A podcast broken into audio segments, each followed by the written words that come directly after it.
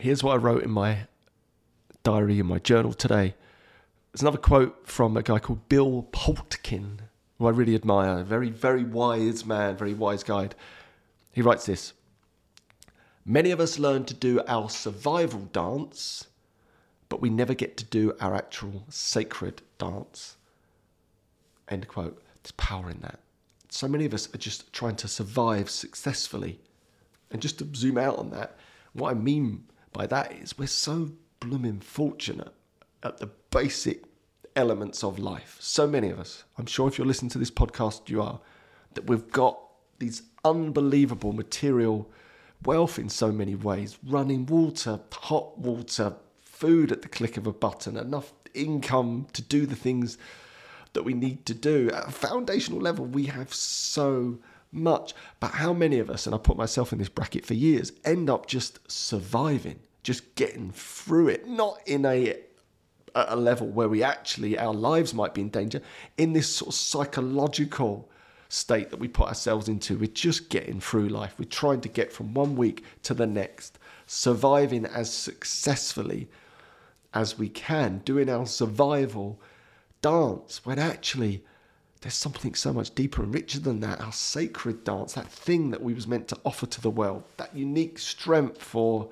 ability that's buried in this survival dance of just getting through it. We lose contact and connection with the things that spark joy, our abilities to help others and move the needle in people's lives, to give back something, to connect with something bigger than oneself because we're too busy just getting through it, just surviving because we're so busy that we don't give ourselves the time and space to pause and reflect and think about the things that spark joy, the skills that we have, the strengths that we have. Make space for those things, nurture our bodies and our minds, and optimize and prioritize our sleep and our connections. When we do those foundational things, we give ourselves a bit of space, a bit of time to maybe connect with that unique skill of ours, that wonderful talent that we can offer to the world, so we can do our sacred dance. We can add something back to this short and precious life of ours. And I urge you all to continue to give yourself some time for introspection